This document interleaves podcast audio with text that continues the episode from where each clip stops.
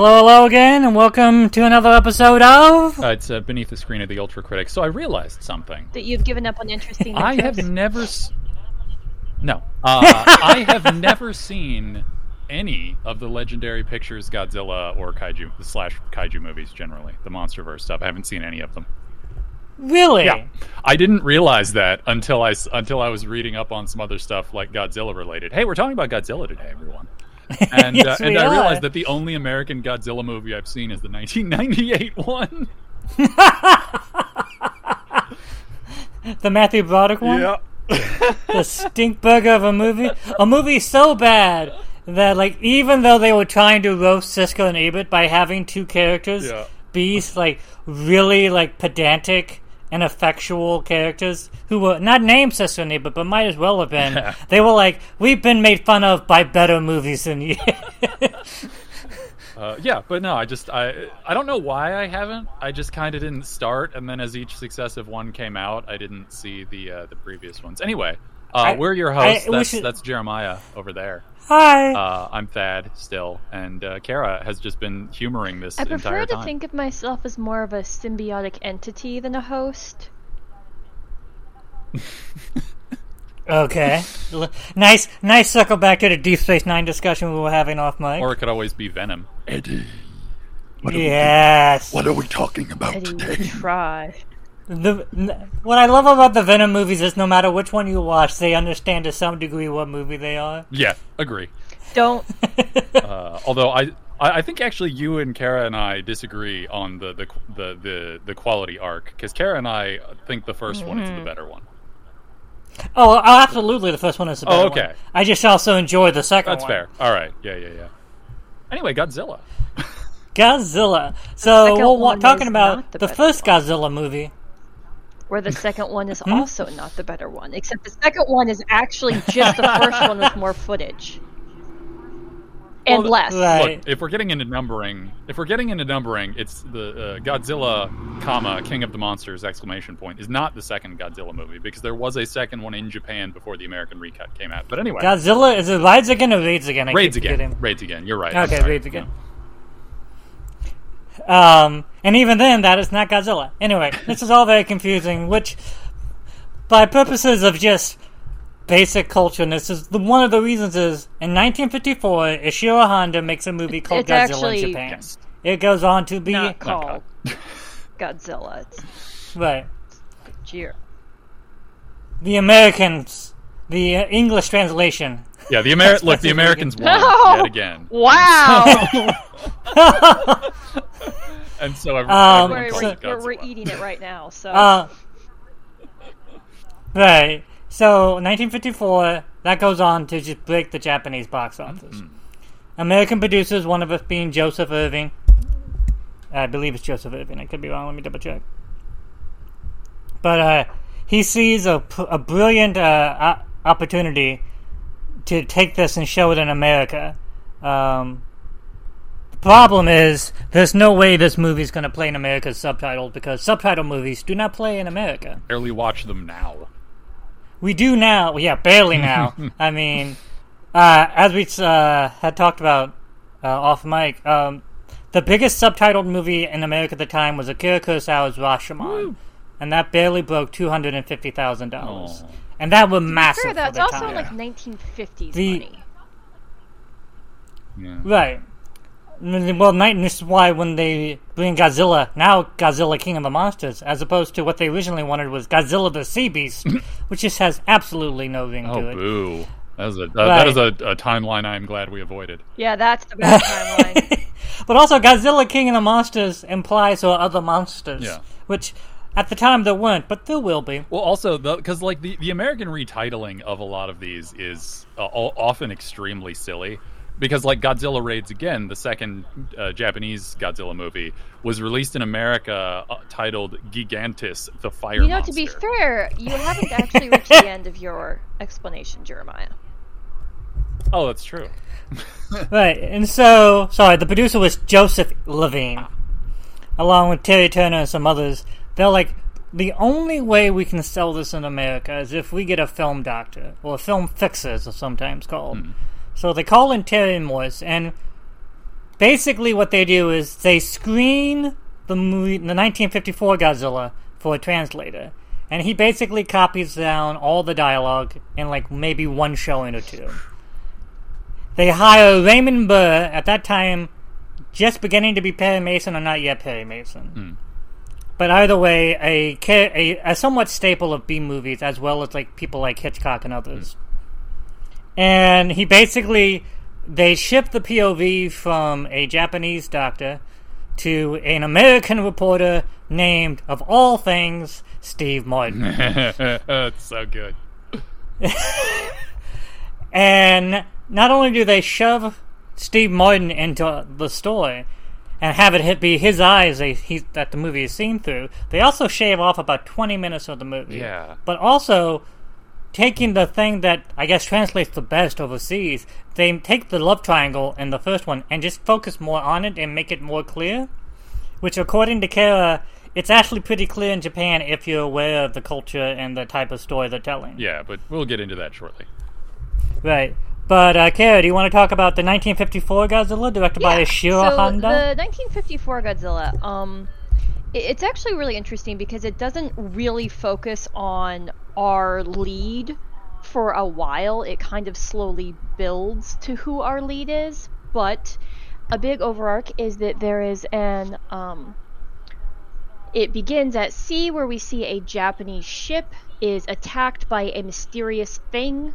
Um, we go through the Japanese government trying to de- the Japanese government trying to determine what is happening. The Japanese ship company is trying to determine what is happening, and then the reactions of the Japanese people as they worry about their friends and relatives who are on the ship.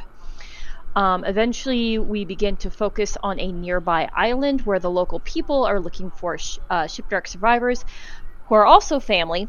And then they also um, announce that an old man on the island announces that there is a myth of a creature, Gojira, Gojira, that they used to that used to attack the island and eat people, and they would sacrifice a young girl to it as more and more things begin to happen and more and more people are drawn in with several really cool scenes of large rooms of Japanese people discussing what they should do about whatever the thing is, they finally, as a group, determine there appears to be some kind of monster, especially after the monster attacks the village and eats someone, leaving ginormous footprints. A uh, renowned doctor paleontologist, paleontologist. thank you. Um, after looking at the footprints and a few other things, determines two things. One, this is an ancient, ancient animal. Two, it is huge. Three, it comes from deep beneath the sea. Four, it has been disturbed by hydrogen bombs. And five, and most important, it is radioactive as hell. And as we go back to the island, we finally see across the mount, the mountain of the island, the rearing head of Gojira. The plot continues to take off at a breakneck pace with a really interesting piece where um, some local uh, elected officials um, state that they do not want to tell anyone that there is a mon- there is a people-eating radioactive monster in the seas of Japan, in which they are shouted down by um, two other Japanese women who insist that this sort of terrible thing cannot be kept secret and must be known to the world, which it is. Uh, as time moves on, it begins to narrow and focus on the paleontologist. Um, it's Yamane, right? Yamane. Yeah, sorry. Yamane. yeah, Um, Yamane, his beautiful daughter Emiko, um, her sort of fiance boyfriend Ogata, and her f- previous, possibly sort of fiance Serizawa, who it appears that Serizawa and Emiko had an agreement that they were going to get married, but it seems like they weren't ever dating. It feels very much more like a pseudo arranged marriage, boy next door kind of thing, where it was this However, Serizawa does have an extremely Serizawa cool has eye an patch. extremely cool eye He does. right out of a Doctor Who episode. It's fantastic. Sorry, sorry. So Kara, um, I a just couple of it. threads begin to pull together. One is that Emiko does not know how to tell that Serizawa that she is definitely not marrying him because she views him as an older brother. Um, Dr. Uh, Yamane, I'm going to say it wrong every single time. Uh, I, I look. I don't know if I, I don't remember if I'm using the right emphasis, but as long as it's something like Yamane. Yamane or Yamane. Yamane, Um, the paleontologist um, wants to preserve the giant creature, believing its uh, historical significance as well as its invulnerability to radioactivity will be valuable for the human for humankind. The creature begins to move towards larger and larger land masses, including Tokyo, and Dr. Serizawa shows his childhood love, Emiko, a terrible thing, which we do not see! It is off screen. Eventually, um, as everything pulls together, there is an amazing sequence of Godzilla smashing Tokyo, which is incredibly emotionally moving. It is not like a sort of zone out monster smash. It is incredibly affecting with um, fleeing people, and rather than looking like sort of random chaos, it's very clearly evocative of the night bombings that were experienced by Tokyo and other places in World War II, including like scenes of children crying, like a f- woman holding her children stating that they were all going to go see daddy now. Uh, we see Godzilla spraying a radioactive fire that's highly destructive and then goes back into the ocean. Um, Emiko, um, helping the survivors, finds a young girl has been so severely dosed with radioactivity she's almost certainly going to die. In an emotional moment, she tells her boyfriend Ogata that Dr. Serizawa has a terrible weapon that might be able to help them. They go and visit Serizawa, who explains that he has what is it called? The oxygen The oxygen the oxygen destroyer, a device that he was working on while working on the properties of oxygen. If you dump it in the water, will kill every suck the oxygen out of the water and kill everything in it and completely dissolve it. Um, yes. Melt them. I mean, uh, Ogata pressure uh, pressures Serizawa to give them the weapon in order to destroy Godzilla, as nothing seems to be able to stop the monster. Serizawa refuses, stating that once this kind of technology gets out, it cannot be put back, and it will certainly be used as a weapon to destroy mankind. They argue, they fight, they eventually um, hear about the massive casualties and the grief Tokyo is experiencing, and Serizawa, in a moment, states that he will give them the weapon, but it must never be used for any other purpose, and burns his notes as he does so. They then, um, Ogata and Serizawa go out to sea um, on a big ship. They go into the ocean to dive to set off the bomb. Ogata goes back up. Serizawa cuts his own line informs Ogata that he hopes him and Emiko are happy together and commits suicide, ensuring that Godzilla is truly destroyed. The people on the ship watch as the one time use technology lost weapon destroys Godzilla. And the mournful Dr. Yamane notes that there are certainly other Godzillas in the ocean, and what will they do next time when one emerges? hmm I will point out one of the things I did find interesting is the death of Godzilla it is isn't very much treated as a tragedy. I, I would argue that like the the context of the movie, Godzilla is treated not as a malevolent force, but an act of nature like a tornado or a tsunami. So when they're trying to bomb Godzilla, it would be as coherent as I don't know, dropping nuke, just pulling this out of nowhere, nuking, Nuking a hurricane, perhaps. That Right. essentially Yamane Well, I mean, one of the ways that this is anchored is is because Professor Yamane is one of the characters that we get close to the earliest. Like before we, we get close to, to Emiko and uh, and like her her various love interests, um, is is we get close to the professor first, who who is very like he he's not like ah yay good we must protect God's like he understands the weight of it, but he is someone who also understands what will be lost if, if slash when this I- creature is destroyed, and so it's Well, like one it's a of nice the balance. things he even says is Godzilla's resistant to radiation. And being Japanese after World War II is like, I think that would be helpful to understand more Yeah. especially since like we see like Kara said before like there, there's a very effective shot where it, it's not said what's happening but you see a doctor like in the aftermath of the Godzilla attack observing a child and one of the things they're doing is is using a Geiger counter on that child and the doctor just shakes his head and you know what all that means it's awful Well, yeah, because for Honda, he's basically saying death follows Godzilla. Yeah. Even if you survive Godzilla, you will still die from Godzilla. yeah Um, one of the things that is part of the skeletal, I don't know, radi- excuse the uh, the phrase radiation, background radiation of the movie is the Marshall Island test. Hmm. In which the U.S. was testing uh, atomic bombs and not telling the Japanese citizens what they were doing. They just told people, "Don't come I, out I here." think it's also important that like the um the only mention of like so like radiation and the not like this is 1954 when this comes out and it's pretty clear if we're going to be talking about Japan nuclear radiation like everyone is going to have the bombs dropped. The thinking of like the bombs dropping in World War II, and so um, but they never talk about America, and they never explicitly talk about the bombs dropping. The only thing we do is we see just some random Japanese people sort of discussing what's going on. One of them saying, "Are you Godzilla's heading this way. You're to leave Tokyo. And then there's like, I already had to flee Nagasaki. Like, I don't want to do this shit again. And um, the sort of like very casual way they're talking about this is a little too on the nose for like the COVID world, like the COVID constant fire that we live in. But like specifically, Yeah. Right. nobody says um, United States or America. And in the American recut, it is the exact same plot, except the emotional weight of Godzilla should be researched and not destroyed, and God something will reemerge from this. This sort of like, and this is sort of us working through this tragedy cycle. that's taken out. When Godzilla is die, when Godzilla dies, there's no comment that there will be another one, and um, there are even less specific references to the bombing of Hiroshima and Nagasaki. And to keep in mind, so this is 1954. So when these Americans recut this movie for the American audience, very likely both the recutters and the American audience did not know the full effects of the bombs dropping in Japan.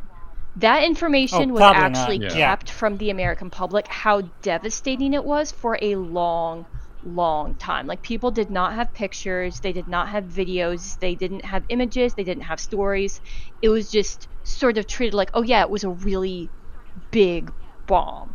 And so some of the reality of the things of this are were not as well known, which is one reason why I think the recut is less haunting because it's inadvertently cutting out a lot of things that are evocative of that that the people watching at the time didn't know what it was referencing or referencing anything at all. But I do because I've been to Hiroshima. It's sad. Yeah. right. Sorry for the Um, Ramble. Also, like, you guys. No, no, no, it's fine. You guys mentioned um, the Godzilla Mm-hmm. destruction scenes. And the way they're lit and shot is almost like. It's not sensationalist, almost more like a noir. Like, there is a sort of melancholy Yeah. it, it's not to it. exciting music. It's, It's not yeah. So like if, if you see a Right. city being destroyed Well- in an Avengers movie, it's like like it's playing cool music, but this is Right. playing sad, heavy, dark. It's not a it's not thrilling. It's, it's horrible. It has some really really cool effects. Like some of them you're like, "Eh, that's an effect," but uh, there's a, there's and Jeremiah spoiled this for me. Thanks. Uh, there's a great effect where Godzilla uses its um ra- radiation breath Radiation to breath melt or a fire bunch breath? of power lines. Uh, I believe what you mean is is atomic. yeah, death atomic breath. death rush to melt a bunch of power Yes. lines, and it looks amazing. Totally blew my mind how they did it. And then of course Jeremiah was like, "Well, they're made of wax." Because Jeremiah hates Wander. That's not spoiling, that's explaining. also, you you mentioned the score So uh, good. earlier, and um, well, uh, yeah, the- Akira Ik- Ifukube. yeah, Ifukube. And the, the thing about uh, Ifukube is not only is uh, is he responsible for the score, but he also is the one who created the original Godzilla roar. That was not something that was created by the effects people. That was made by the guy who who did the score. I do want to Nice. say the Godzilla Um, roar. Like like sometimes when you go back to like these original things, like it's it's a little tinny. Like the if you go back to the original Tarzan ululating recordings, like the Tarzan yell, it's not that impressive. This the Godzilla roar. Every time you hear it, you're like, that is unreal. Like it's super good. Well, There's there's some interesting supercuts you can find on YouTube of the Godzilla roar through the ages, and I I actually like the the original one is a little bit lost very quickly behind like adding some like higher pitched uh, sounds to it.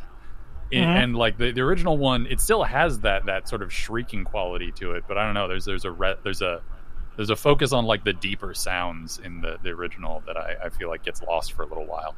Uh, but that's not important. Just I'm a dork. No, no, no. That's that. No, that is because we do talk about like the evolution. You mentioned before, like watching the original Godzilla is a bit weird compared to how Godzilla movies Yeah, became. because Godzilla, a Godzilla movie is a cultural idea. If you have not seen one, you have ideas about them. And to, Right. it's it's that funny thing where like if you see something that's the beginning of a series, it's not what your imagination is of it. So it's kind of like the first time I saw Nightmare on Elm Street, I was shocked because it was not like a wink wink nudge nudge kind of flirty scary movie. It was just scary. And the same thing with Godzilla isn't like, "Oh, let's watch the city get smashed." It's like, "Oh, this is actually really sad and scary."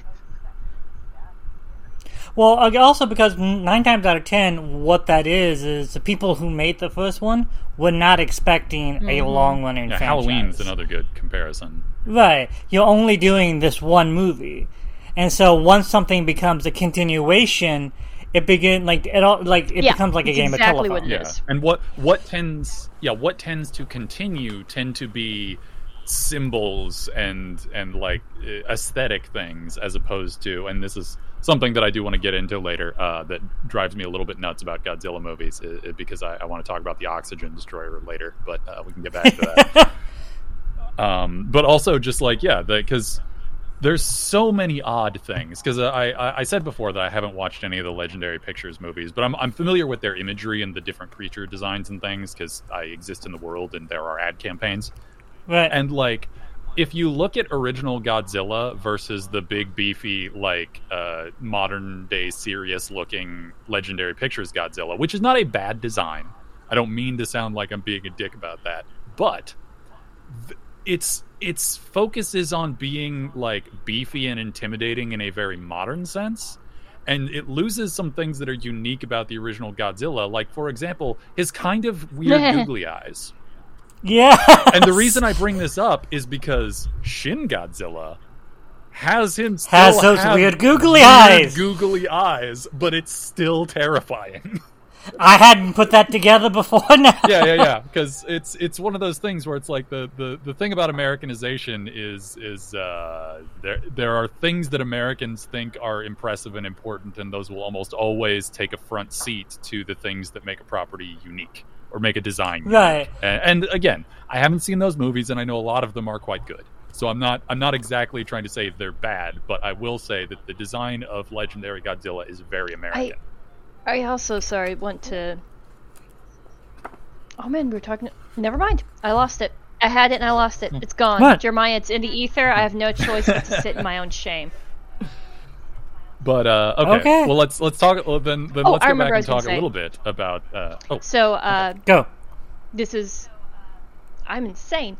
So uh, the Adderall hit. The Adderall wears off We around know. this time. So the uh, the other movie, right? So the the remake that they recut and filmed in the United States. Yeah, The 1956 Godzilla, the one King of the that Monsters, went exclamation off and point. became like not just Japan famous but world famous and was the one that really kicked off the idea of an international monster series and the Godzilla monster is the exact same Hmm. movie with slightly less pathos filtered through the eyes of a white reporter who is very clearly on the soundstage while everybody else is very clearly in actual rooms with depth and light or outside yeah. who somehow manages to involve himself in being the center of everything and creates this very weird sense of distance from the story where it's like, oh, look at this happening to them as opposed to, oh my god, this is happening to us. And uh, completely, I can't think of why, but completely takes out the part at the end where um, you know we worry about uh, the release of terrible terrible information into a world very likely to use it for destructive purposes i can't think of why deep in the cold war united states won't tell anyone what really happened at hiroshima would kind of like past that but they did Hmm. yeah. It's Well, it's also again one of the cultural things of in the 1954 version. It's this can't be in anyone's hands in 1956 American version as long as as long as the weapon is in mm-hmm. our hands. Yeah, honestly, it had been a while since I had seen Godzilla King, comma King of the Monsters exclamation point, and I was so terrified that they weren't going to have Serizawa commit suicide. Yeah. At the end. Right. I I was because because like again I, I go into this movie having not seen it for a very long time like a little bit gripped by my fears of how the the the Americanization is going to work and it was it was better than I than I had remembered but uh, Yeah. there are still a lot of like I think Kara really encapsulated the core of it is there's a distance to it that Yeah. really like in the original 1954 Godzilla you are in from the beginning you are following this disaster from when no one knows what's happening to when everyone does and Well, like, so it's- uh, here's the thing. Normally, I would be like fucking studios, but honestly, knowing Americans Yeah. and the concept of there's no way they're going to read this fucking much. Yeah, I, I don't. And if I'm we have this, blaming the people who who got this to work for American audiences. That is an achievement at the time. and they're like, well, we want to dub it, but we don't want to dub it so much. Yeah, I I had forgotten how much Japanese is in the Americanized version. They just they let And it the be fact that they even give Raymond Burr crap for not speaking good Japanese. do, I do want to say is- Right? is one of the things that they did though was um, this is a truly an adaptation, and the adaptation changes on like form and audience. They truly adapted it, and so the genre shifts very, very slightly from this sort of more. Uh, Mon- it's because it's not not monster movie as metaphor, but monster movie as like possible extension of reality, like kind of almost like a dystopic view of like where hi- of how nuclear energy could go bad, to more of an action monster movie where nuclear power is more of a um, MacGuffin than an actual like talking point. And it's just a different genre. I think the first one is a better overall film but to the point the second one is what resonated with world audiences because it was a different kind of movie that was more accessible to a lot of people and there's nothing wrong with that Yeah, and I mean, it, it, yeah, definitely. And it's it's. I think part of it is they they adapted it not just to American audiences, but to the American monster yes genre. definitely they definitely did Like, because like by because like 1955, you have movies like Tarantula uh, with an exclamation point after it. Uh, well, and and- even like in 1953, the Ray ha- there's a Ray Harryhausen special effects movie Oh. called The Beast from 50,000 Fa- yeah, yeah, yeah, yeah, I know that one. And basically, Harryhausen hated Godzilla because he basically accused it of ripping off his movie. Sorry, buddy. and like the two share very similar like notions Hmm. Because they're both about monsters who are awakened from the deep by radiation, by like mean, atomic testing. But like that's you know, where the if connection he ends. saw only the American version, I could see how that might be a, a, a position he could walk away with. You know, Right. Uh, Sorry, Beast from twenty thousand fathoms. Yeah, yeah, yeah. That's depths, whatever. I don't know. It, like it's fine. Like it's an okay movie. It it starts out better, but then like because the beast is essentially a giant iguana Hmm. trampoline like stock footage, and like it's cool, but at the same time like Yeah, come on, buddy. not nearly as cool as either Terry Morse's American remake or, or Honda's. Yeah, like Both the, of them utilizing um. Yeah, 'cause- oh god, what's Oh, sorry. no um. The guy's name who I can never remember. G- keep talking. I mean, Pat. there's lots of people who there's lots of names you can't remember. Yeah. That doesn't narrow it down. Uh, well, I was gonna say though, because like the the giant, the American giant monster movie was already in full swing. Like by the time Godzilla came out in Japan, because like them exclamation point, uh, the giant ant movie was uh, 1954 as well, so it came out around the same Right. time. i Um, so it's I, I, I definitely see I, I definitely see the American Godzilla as be, having been shifted through adaptation into uh, that more that more American flavor uh, framing. Well, yeah, because again, the, the American Godzilla comes out in 1956. Yeah. There's a full two years because the 1954 Godzilla, weirdly enough, is not widely available until like the early 2000s. Yeah, quite a ways. I just, I mean, and I also just, just, just to clarify, like, I think that the Japanese version is a better film in a lot of ways, and also because when they recut it, they lose some of the pacing, which loses some of the tension. You know, just little things like that. But in There's there's some masterful But tension in the in, original. in terms like, of the way they treat Well, it, so yeah. in terms of the way the actors treat it and the way they try to sew scenes together and make things coherent and dub and like do clever things, they are taking it fairly seriously. Like, This this movie isn't being treated like it's a a bad joke. They're like, okay, we are going to try and make something that is a coherent narrative that is a monster movie, and they do it, and they all take it pretty seriously, and I think that that's respectable. I mean, if you're going to Power Rangers, Power Rangers sincerely. Well, and also uh, Raymond Burr, who would brag about his time on Godzilla, That's great. and also like the notion of getting a white American actor to shove into a kaiju movie kind of took off after that. Yeah. Joseph Cotten was in a few, and but the difference between Raymond Burr and the other times they would take an established character actor to put in the movie, hmm. a Hollywood established character, is they often looked like this was a step down, whereas Raymond Burr was like a cheerleader of Godzilla. He was a massive fan. Hmm. Like when they asked him to come back for Godzilla in 1985, the agents were like, "We don't think he's going to do it," and he was like, "Hell yeah, dude! That- Fucking love this guy." Best possible response. Well, and also like um, he really loved Godzilla the monster, and also I did not know this until I did some research. But uh, Raymond Burr was also uh, closeted gay, and he in a, in a very not unusual way found himself relating to the Godzilla, as a lot of early game uh, gay men and just queer community in general would embrace horror community Yeah, yeah. There's a lot and of the monster movies. I, I, I heck, I still see a lot of that in, in like Twitter spheres uh, talking about horror today. Is like looking at the, the sort of uh, queerness of the, of the monstrous and uh, and things like that. Yeah.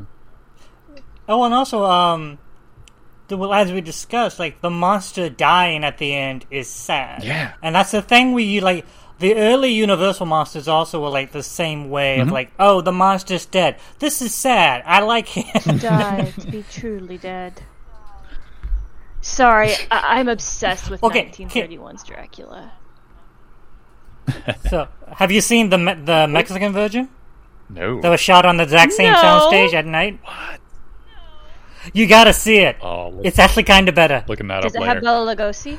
Yeah, no, it's It is not better. No, it's a different one. It's it's the it's the one thing the movie doesn't have that doesn't have over the original because the uh, actress who plays Maria is fascinating. Ooh. All right, I'll make a note of that. Uh, but yeah, no, the night that like there's an Dracula at night. There was a Mexican crew that filmed the Mexican version of Dracula. Um, I used to have a VHS that had both copies. Oh, I gotta find that. That's see, I love that kind of stuff. Like, here's like I, I I I have a weird position. I think on on remakes, which this isn't exactly since they made them at the same time. Right. Because, like, on the one hand, movie remakes are often uh, the the last refuge of people with nothing to say of their own. But Right. uh, but also, if you look at like the tradition of the theater, Theater. like it's all about continuing to make new versions of of previous like stories like Right. just like and it's something that i think we we sort of lose in film it's not unheard of like there are Right. there are movies that have been remade multiple times in ways that are, are sort of interesting or different or at least get new casts to have some fun but i don't know the modern idea of like the capital r remake has kind of killed my enthusiasm for for that to be Right. possible in movies i think Well, and also um, the remake. Um, the, Terry Morse, he's a director, but he's also known as what's called a film fixer or a film doctor, and kind of like a script doctor. He's one of those guys who gets called in to do odd jobs, such as, "Hey, we need you to cut this uh, Japanese monster movie into something that's acceptable for America." yeah for example Right, and um, I'm currently reading a book by Austin Trunick called The Cannon Film Guide, Volume 1, 1980 to 1984. And it's basically documenting every Cannon film between 1980 and Gotta tell me 1984. when you get to Masters of the Universe. uh, that's in the next volume. Ooh, volume. Uh, but he's talking to the director for Exterminator 2, Oh no! and uh, a man by the name of Walter Sachs, I believe. No, sorry, William Sachs. And William Sachs is a film doctor. And apparently he's like, yeah, no, um, they called me in. I uh, finished it. I had to move to Los Angeles, but like this is like 1980 something, and I mentioned this purely because film docs still exist. Yeah, This notion of having someone come in to rescue a film, make this work. uh, right, is not unheard of because sometimes you will hire someone who gets in over their head and like, well, I need to recoup the money. You're fired. You're hired. And they're talking to Sachs, and it's like I actually kind of prefer doing the film doctoring to my actual original work because hmm. I'm weirdly given more freedom on the film doctoring oh, that's interesting. because they've already sunk so much money into it. I'm allowed to do whatever the hell I need to do to get. Y- this I mean, done. yeah, it's kind of a hail I mean, that- mary that- though. It's like, well, it's like when you're doing your makeup and you sneeze in the middle of it, and you're like, I guess we're just going. I guess we're just whatever happens happens. Right, A- and also he's even like, look, I I won't admit, I will admit I love solving a puzzle and trying to figure out how to do this. Yeah, and it, it it makes me think a little bit about like um, oh, what is it called? I think like constrained Yeah. writing, where Yeah. you, you you're writing, but it has to follow a particular pattern or has to use particular pieces or what, or even just like that thing that Burroughs always talked about, where he'd like write stuff and then cut it up and and make something else out of what he wrote. And Well, like it's, Lars- it's I don't know, yeah, that's that's really interesting. Lars von Trier made a movie called The Five Obstructions, Hmm. in which he took um, one of his favorite directors and his mentors, and he's like, "Here, film this scene that I wrote for you," and then he would do it, and then he would then give him an obstacle to overcome, like do it again, but now it has to be this. Ooh, And so basically, taking what makes you comfortable and making you uncomfortable. oh, I'm a sucker for that. That's that. rules. Right. and the the guy asked William Sachs like, "What's the worst like thing you've ever had to say?" If like, I once turned down the job. I was once offered this job four times. I turned it down three times, and the fourth time I said, "Well, what if I made it a comedy?" So that's how I ended up doing Leprechaun. Oh no! oh, twist ending. Uh, but anyhow, back to Godzilla. Yeah. Um, Oh yeah, go ahead. something. Getting back to something uh, Thad said about the thing that makes uh, older kaiju movies uh, unique to the predecessors, or, Peters, or the ones that came after. antecedent. Mothra, also directed by Honda, uh, released uh, made in 1961, was also very, very like it has a message in terms of like nature versus science, or at the very least, like the thing used to calm Godzilla down. Yeah, like nature versus uh, uh, it's yeah, nature versus society or something like that, or a, a more natural way of living versus a more. Or I don't know. So it's yeah, that, there's a lot of ways you can sort of dig through that. It's got a lot in common with King, the original King Kong in that way. Right. It also has a massive anti-capitalist message. Yeah. It does, but I also just want to point out it is a little bit weird in its treatment of like indigenous Polynesian people. Right. Right. That's that's something we'll get into possibly in another time. yeah. but yeah, if- that's if- also if we do- Japan's issue. yeah, if we do more Mothra movies, uh, it's, uh, we'll probably have to talk a little bit, a bit more about uh, Japan's uh, issues with people that are not uh, Yamato what we could do is Japanese. we could pair uh, Mothra with Moana. Hmm. Interesting. Um, I have to think about that. That's not that's a, not not not a horrible idea. Great way of phrasing Not that. all of my ideas are horrible. Thank you, Jeremiah. I never said they were. no, she just hears that because of the brain Okay. voices. It's fine. That's fair. Um, so EG's uh, Tsuburaya is the guy who does the special effects for the uh, yeah. Godzilla. Who is who is And- uh, colloquially thought of as the father of tokusatsu, which is the the general term for these sort of special effects, sci like sci-fi stuff like Godzilla and Ultraman and Kamen Rider and, and Super Sentai, which we Right. know as Power Rangers, but uh, it also just means special effects generally. Well, and also like um, by and large, Tsuburaya, and from what I understand, uh, kind of makes sense considering like Japanese theater Hmm. of s- special effects aren't meant to be hundred percent realistic. Hmm. They're meant to be just a little bit off or even fantastical, simply because it's a movie, They're they're representative, not mimetic. right? yeah, which is the look- opposite of what American culture is. yeah like if if you which which I, I i don't i haven't read that myself but it does make a kind of sense if you look at like certain japanese theater traditions and performance traditions that are very much about um, what the the performers can evoke with uh, within certain limitations and things as opposed to yeah as opposed to building something that looks exactly like reality and this may be a thing that's like uh, culturally which has changed because I got it from an interview between two of the stars from one of the later Godzilla movies. And they were going back and watching the older Godzilla movies, and one of them was laughing at the fake special effects.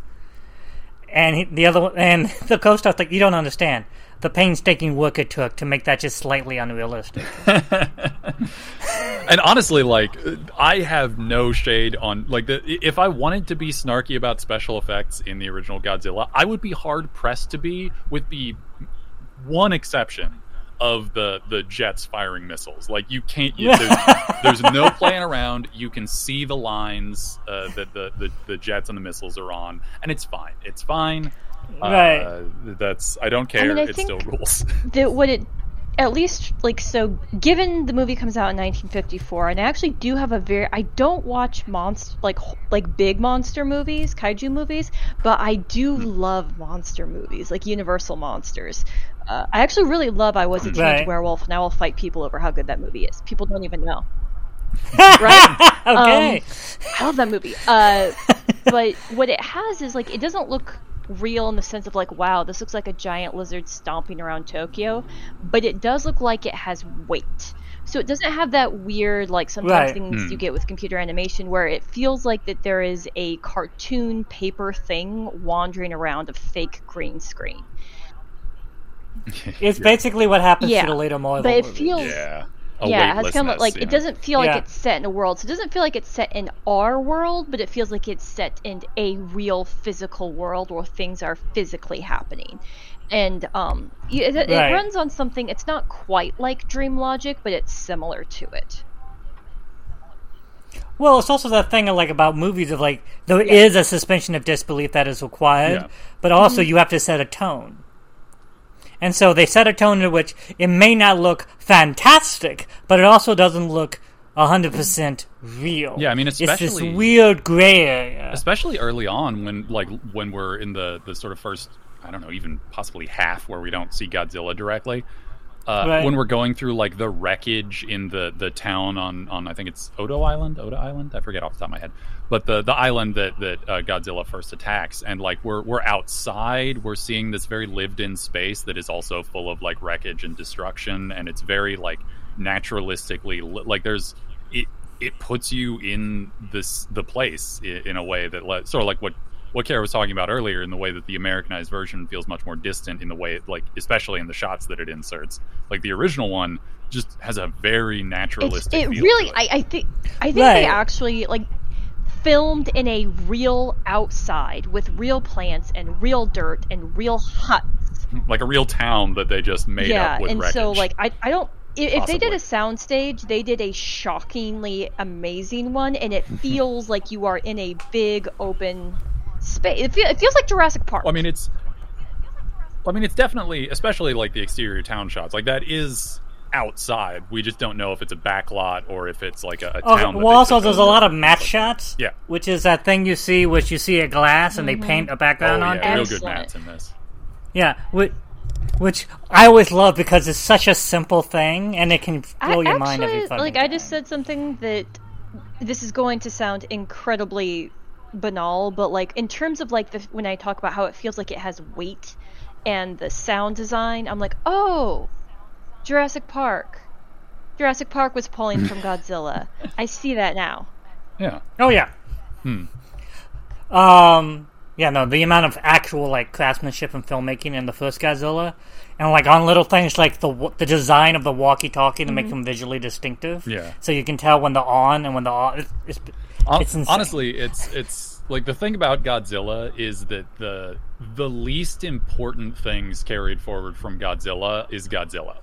Like like the the things about like the the way this movie comes together and like makes the the threat and the scale feel real uh just the ways that that sort of all senses are well i mean all of the movie senses at least are like the score the, the diegetic sound effects the way that like light and shadow are used especially during the night attack and all of that stuff like it it synthesizes together in a way that that i mean i also just not to be a snob but really makes me miss black and white movies in a certain way oh, there's nothing snobby about missing black and white movies. They're, they're fucking gorgeous. but- um, Oh. Masao Tamai, the guy who shot Godzilla, him and Honda have a way of Godzilla, creating like oxygen. oh my up, god. Anywho, the way they framed Godzilla for murder, um, the way they frame the movie, like and like creating crowd scenes to give a sense of claustrophobia, hmm. but also like the way they have either the crowd surrounding one character and like space around that crowd to give you a sense of mm-hmm. like crampedness, hmm. or the way the the like size of like. There are scenes where characters like twenty at a time mm-hmm. try to come through a door, Oh yes, but and they try to and they slam it shut, and then they go into a, like a pretty cluttered room. Like it gives you a sense of not so much a lived-in world, but also a cramped world. yeah. Well, a But like just- also a world those scenes, like full there's a wide shot of a guy in the middle of the room surrounded by people, Oh yeah. but there's nothing around them. If that makes any sense. Hmm. So we get this sense of he's cramped, but there's a lot of space, but everyone's just crowded together. I mean, that also adds to the urgency Um, because oh. that scene is where they're trying to find out if their loved ones are dead at the hands of whatever destroyed the ship. Right. And so, like, it has Yeah, it's like when the very people are trying to get through the door, it's not a joke. It's literally mainly women trying Right. to find out if their husbands are dead and begging for information. Which again, like on the heels of Yeah, it's it's it's like women and older people. So it's it's without drawing attention to it. It yeah, it communicates exactly that. Um, but also like the Terry Morse version, who he also did the editing because again he's the director. He's a film fixer. His job is to do more than just direct the Raymond Burr scenes. He's re-editing this movie, and um, basically he cuts a lot of those shots out and essentially goes to medium shots. Yeah. And what that means is a lot of the claustrophobicness is there, but it's not as like how to put this.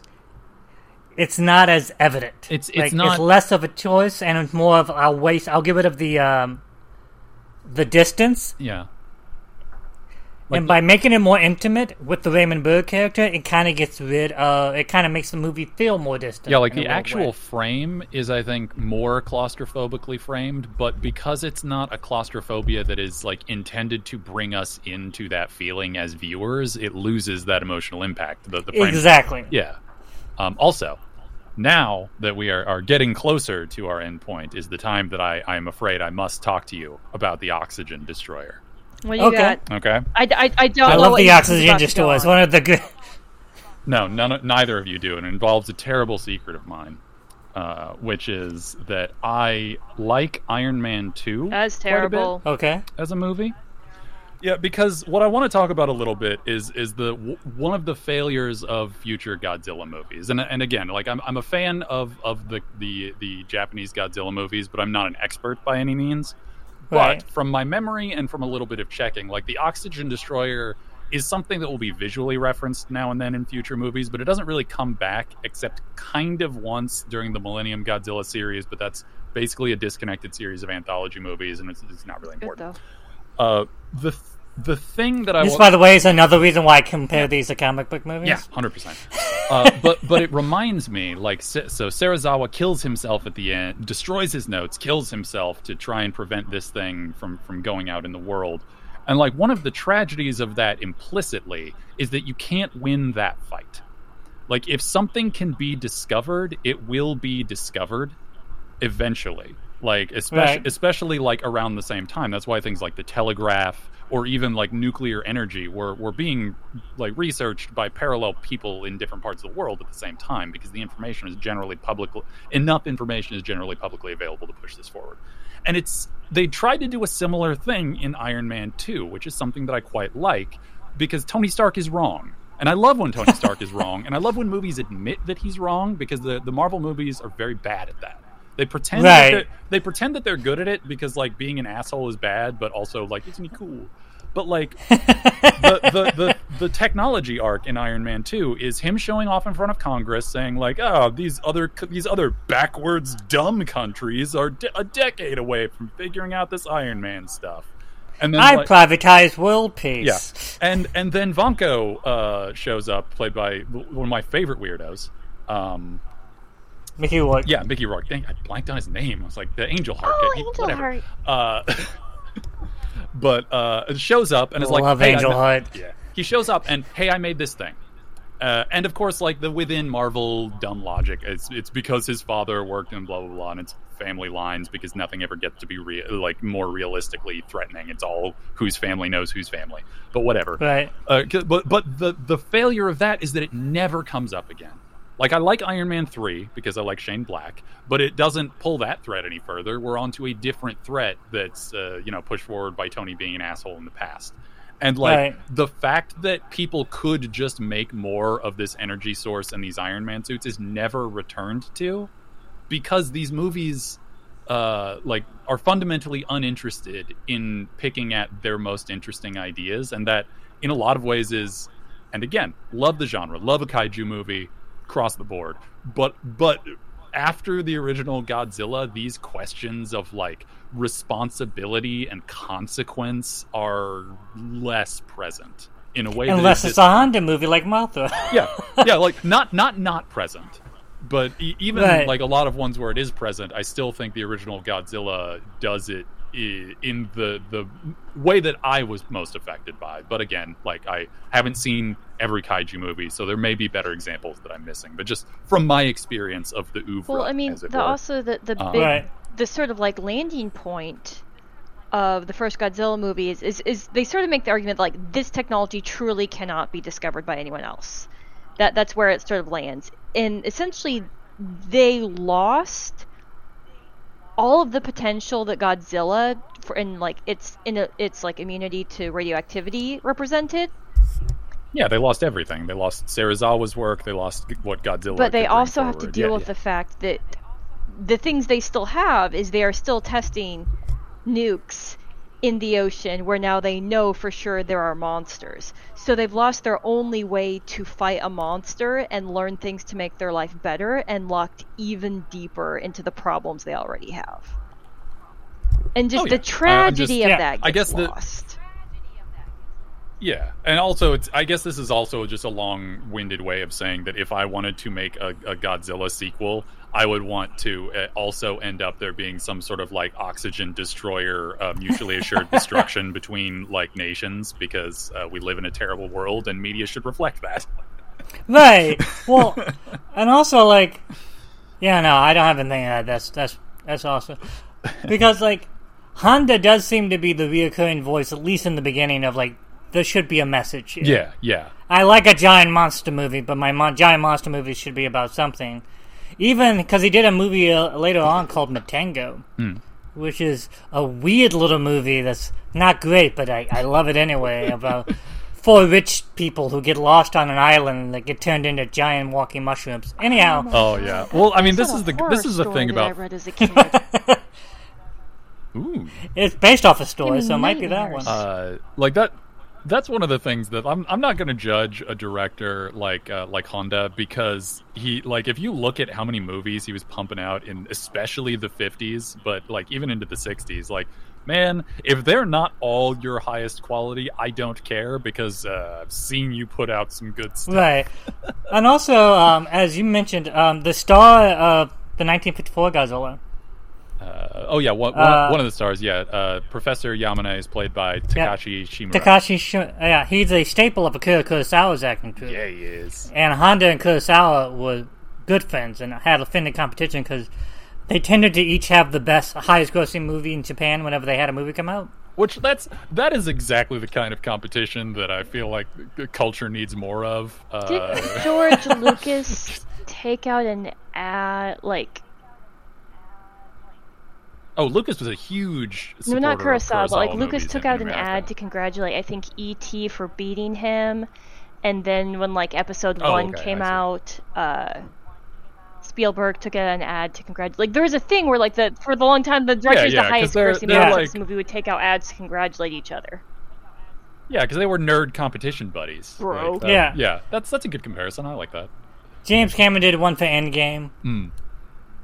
Um, and but- also, like, I, I feel like uh, bringing up James Cameron is always a good excuse to bring up how uh, how much better Kathryn Bigelow was at making uh, sci-fi movies than he was. oh, it, burn! Yeah, watch Strange Days. Watch Near Dark. Yeah. Like, fight me. Ooh. Um. I, I will say um, the opening of the original Godzilla, I'm still blown by because it feels modern, Yeah. and in a way, the remake, the American remake, loses that because they do they start off almost immediately with "Here's the destruction wrought by Yeah. Godzilla," whereas this the original starts off by "Here's the destruction wrought by man." Yeah, like the, the it's it was because like that braced. I feel like uh, both me and Kara, like when we saw the the opening minutes of of the the American one, we were sort of braced for it to be bad because the tension built from the opening like boat destruction where you have no idea what's going on to the the escalation to the actual city being destroyed is long and slow and inevitable and you don't have to see that it's coming to know that there's like it's yeah, and then instead in the American one we get like, "Hey, bad things happen. Let's flash back." Right. Now the American one is very traditional in its Yeah. suspense, whereas Honda does a very like You're living through it. when you're not just living with it, but him and uh, Taichi Taira, the editor for the uh, Japanese one, Mm-hmm. they they cut away. Like the first time we see the oxygen destroyer, we cut away from what it does. Mm. Yeah, you don't see it. It's like that's a flashback, like that's a present day thing. Mm-hmm. Then we cut away. Then we see what happens, what the oxygen destroyer does, in a flashback later on down the line. Mm-hmm. Like the way he builds suspense is interesting. In the fact that he almost like cuts away, like almost does he what what you would call the meanwhile back on the ranch structure. Yeah. like just at the thing of like, oh, we're gonna have this explain, cut away to something else, and then later on cu- cut back to the explanation. Like, oh, okay. Yeah, that's it's uh yeah, the the again, like I the the thing that makes Godzilla King of the Monsters look bad is watching it back to back with the original 1954 Godzilla. Like Right, like, and it, in my mind, it also doesn't make it look bad. It just makes it look all like yeah, the yeah. differences are so much more starker, like the yeah. I, cause and again, also I'm again the weirdness of this is the one that started everything. Yeah. and but but at the same time, like you see why someone in America would be like, "Oh, we this is really good. We need to do something with. We need to get American audiences to see this." But at the time, there was no version of that conversation that was going to end with, "Let's just show them this movie." Right. And that's that's pretty tragic. But but they you know, they made it work. They they did make it work. Like it it it, it went over like crazy. And I am not uh, in any way looking down on that. It's just Well, and that also, original like- is amazing. The remake, uh, we talked about this briefly, but we sort of left off of Officer Tomo, Frank uh, Iwanaga, Hmm. is the to, basically the guide to Raymond Burr, Steve Martin. yeah, he's like his And the fact that, like, yeah. Like they put a Japanese American in the movie in 1956. Yeah. Like he's No, just in Oh, a lot of so in a lot of the um, American film scenes, they're they're very explicit. It takes place in Japan, so a lot of the background characters and background people and things like that are, if not Japanese, at least Asian, like actual Asian people. This is this Yeah. is not Right. too long from like the good Earth of literal yellow face. So the fact that they like are Right. like we will cast actual Asian people to be Japanese And I is a bigger step closer. I can't say that all of them are actually Japanese, just Asian. Well, I mean, there, We're there getting will closer. Be, there will be yellow. Yeah, there will be yellow face movies made after this one. Like, make no mistake. So, like, the well, not only that, but like as as late as like 1980 something, Yeah. Jackie Chan was playing Japanese in Cannonball Run Oh, yeah. against his wishes. But uh, uh, things uh, like actually one of the um, little uh, stories that I ran across on Twitter recently was the the fact that um, the the actor who played uh, Short Round in uh, Temple of Doom and uh, Data in the Goonies, uh, Kei Hu Kwan, uh, Yeah. Ke Huy Quan. I I'm terrible at pronunciation for, for star of everything, everywhere, all at yeah, once. yeah, he's in everything, everywhere, all at once, and and in the the one, you know, in the the sort of press, just like interviews leading up to the release of everything, everywhere, all at once. One of the things he talked about was when he was a kid and he was in these like cool like touchstone movies. He wasn't playing like Asian stereotype movies. He was playing like a kid who's part of this group or a kid who was an orphan that Indiana Jones found and is kind of weird and that like he quit acting because as he grew up there be like the amount the kinds of roles he could get narrowed and Yeah. and it's just it's nice that this guy who like left acting just disillusioned after it having been this huge part of his childhood is back in a movie that everyone loves. And speaking of about everything everywhere all at once, James Hong, who's in the movie, is one of the voices in the American Godzilla. yeah, It's he is dub because James Hong is in everything. everywhere. Well, and he, in fact, in a lot of scenes, he's arguing with himself. yeah, he is.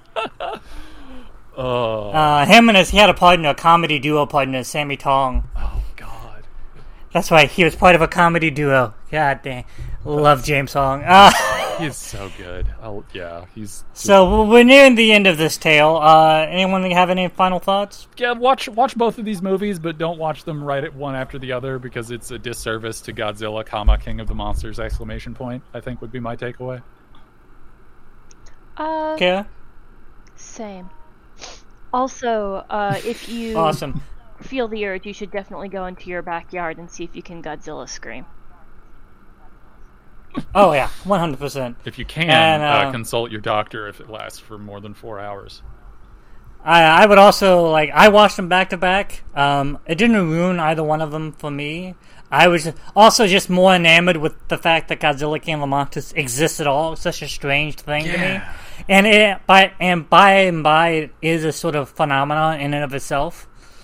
Um, but that's all the time we have for now. Say goodbye, Bye, Thad Thad and and Kara. Kara. I'm not gonna try to Godzilla scream. I would hope not. All right. All right, goodbye, everyone.